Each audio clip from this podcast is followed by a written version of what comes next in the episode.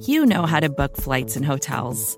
All you're missing is a tool to help you plan that unbelievable travel experience. That's why you need Viator. Book guided tours, excursions, and more in one place. There are over 300,000 travel experiences to choose from, so you can find something for everyone. And Viator offers free cancellation and 24 7 customer support for worry free travel. Download the Viator app now and use code Viator10 for 10% off your first booking in the app. Find travel experiences for you. Do more with Viator.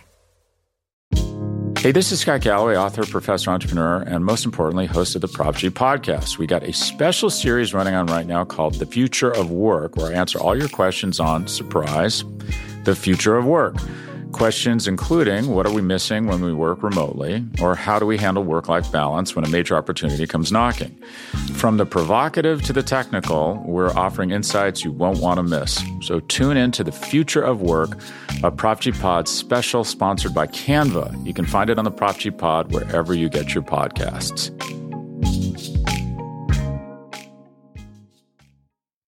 Hi, folks. Another week, another relentless news cycle. Bill Barr is expected to testify before Congress. Subpoena fights continue between committee chairmen and the White House. And a Massachusetts state court judge stands charged with obstruction of justice. I talk about all this and more on the Cafe Insider podcast, where each week Anne Milgram joins me to make sense of the news and take stock of what's happening. The podcast is part of the Cafe Insider membership. Today, we're making a clip from the most recent episode available in the Stay Tuned feed. To listen to our full conversation and access all other Cafe Insider content, including a weekly newsletter and bonus content from Stay Tuned, become a member at cafe.com slash insider. That's cafe.com slash I-N-S-I-D-E-R. You know, notwithstanding all these fights about Bill Barr, it looks like he will definitely testify in the Senate two days from now, recording this on a Monday. What kind of stuff should he be asked, and how do you get a real answer out of this, you know, very smart and shrewd lawyer? When he says the president didn't commit a crime, I would want I would want to basically get him on the record saying that. I would also work through with him some of the analysis you and I have done and saying, okay, in section one of the report, here's what Bob Mueller says, here's the standard that he used, here's the exact language. What about in section two? And going part by part and and I don't think that they necessarily have the time with this, but I would I would go line by line some of the parts of the report to really try to pin him down. There's some smart people on the internet who are providing free advice to senators and saying don't ask certain kinds of open-ended questions, don't ask questions that begin with why, because it allows the witness to go far afield and to filibuster the answer, like you and I have been talking about, that happens all the time in other hearings. And when you're trying to make the point that Bill Barr's, you know, so-called summary, four-page summary, was misleading in some way, you got to be careful how you do that. And what's most effective is if you plan in advance, you show the phrase the exact verbatim. Quote. Yes. You show the phrase that's verbatim in the Mueller report, put it side by side, juxtapose it with what Bill Barr said about it to show that he left stuff out, to show that it was, you know, weirdly edited. You can do it in either direction. You know, his his phrase first compared to Mueller's, or Mueller's phrase first compared to his. And you might not even ask a question other than to say, "Did you write that, sir?" Yes do you agree this is what the report says? Because that's how you often do it in court. You, you don't have to go to the ultimate question to allow a person to confuse explain the away. issue and explain away. So that's one thing. I do think a worry I have is people will attempt to show that the four page summary that was submitted on March 24th was misleading in some way. You could characterize it as um, false in other ways.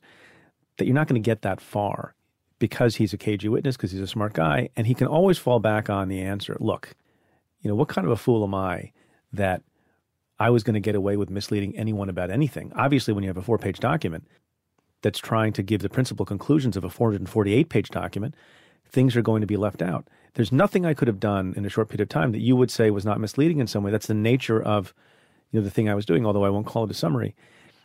I have now, by the way, and you could say he can say it with great enthusiasm. I, I have now released basically the whole report. We're still arguing about some redactions, but to the extent the spirit of your question is, I'm trying to mislead people and I'm trying to pull the wool over people's eyes and I'm hiding something. I have not hidden anything. You cannot point to a statute. You cannot point to a law. You cannot point to a regulation. You cannot point to a precedent, really, that says I had to tell anybody any of this.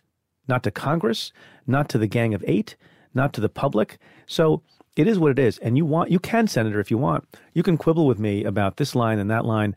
I was trying to fulfill an obligation, you know, that I wasn't required to do, but I thought in good faith, uh, for the sake of transparency, you know, the feeding frenzy that occurred after it was reported that the report was delivered to the Attorney General, which is required by regulation, people wanted to know what the upshot was.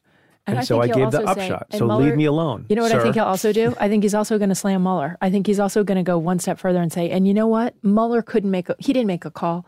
Somebody had to make a call. I couldn't leave this out there. I made the call. I'm the hero. You need me to make that right. call. That's what I think. I agree with you. you want me to make that call. What do you think about the line of question? I think there's a really interesting line of questioning around, and you can even forget about the press conference where he says the president was great, he cooperated with everything. Just a line of questioning around the president not sitting down for an interview. When you do a standard, And you just you said he cooperated fully. The president did not do X, correct? The president did not do Y, correct? The president did not do Z, correct? The report points out, you know, A, correct? Just just do that. that's I think that could be so effective, and just three to four minutes of that, and you know what the answers have to be, and so that's a good example also of controlling the question. Isn't everyone on the Democratic side of the Judiciary Committee and the Senate running for president?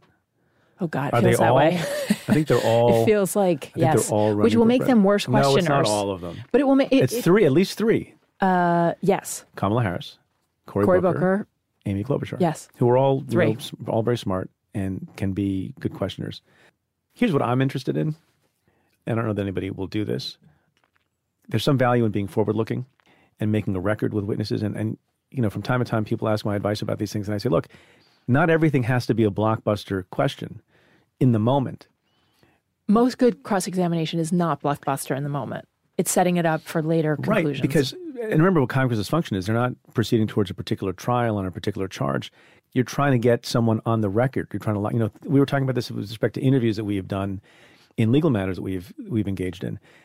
You want to get the Attorney General of the United States to commit to some principles that you were worried are going to be trampled and violated in the future, and it's useful to do that. So, for example, what is a political campaign supposed to do if they are offered dirt on arrival by a hostile foreign nation like Russia or North Korea or Iran. that's a great one. And Rudy Giuliani went on television the same time I did and said, "Yeah, It's okay. it's okay to take information um, from Russia." I would like to know what the chief law enforcement officer in the United States of America thinks about that. And if I had my five or seven or eight or nine minutes, I would only ask about that. I would say, you know, we have an election coming up. What is your view on what should happen if a Democratic candidate is offered material on Donald Trump that's dirt by Iran or North Korea or Russia? Or you can make the example Donald Trump too. Would your advice not be reported to the FBI? And then the And follow up question is should the FBI, what should the FBI do? And then the exercise will be one of either getting the Attorney General to agree with that proposition, which is important and a good standard to set, Both that it should be reported and investigated. right? Or make him look like an ass for refusing to accept that common and decently held and widely held principle. And just that.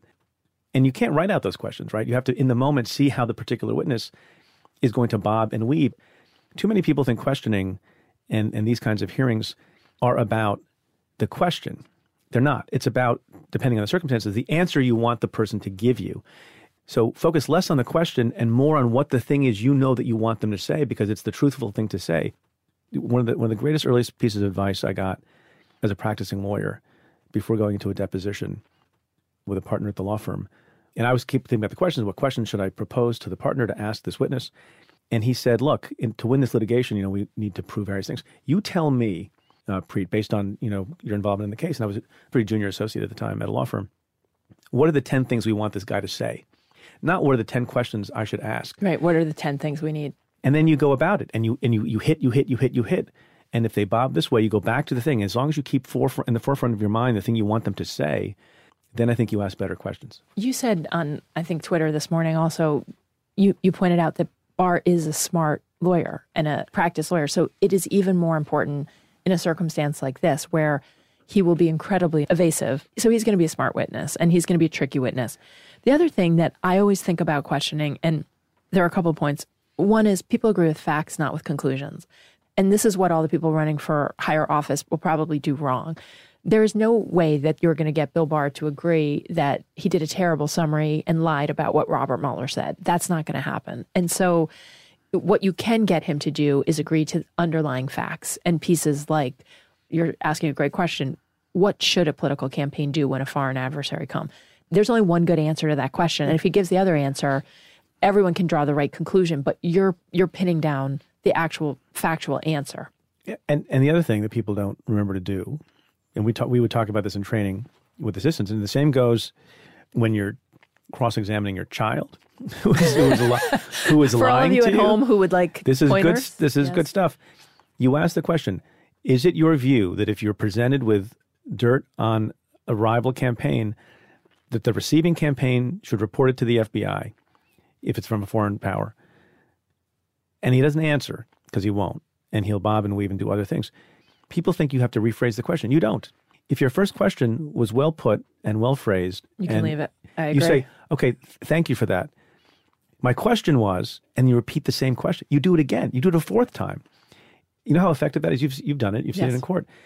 Now it helps if you have the the luxury of time. You don't have the round ending. But again, But by you, the time you either get the it, answer that you that you need to get because it's the truth, or the witness looks like an ass, and you prefer the first over the second, but the second has some value too.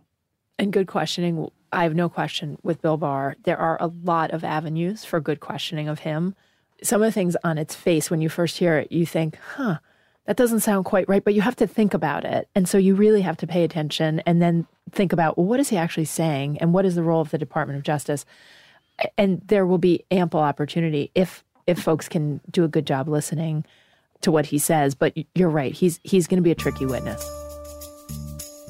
I hope you've enjoyed this sample of the Cafe Insider podcast. To listen to the full episode, head to cafe.com slash insider and become a member. That's cafe.com slash insider.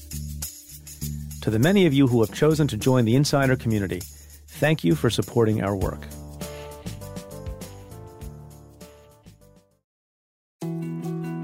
More to dos, less time, and an infinite number of tools to keep track of.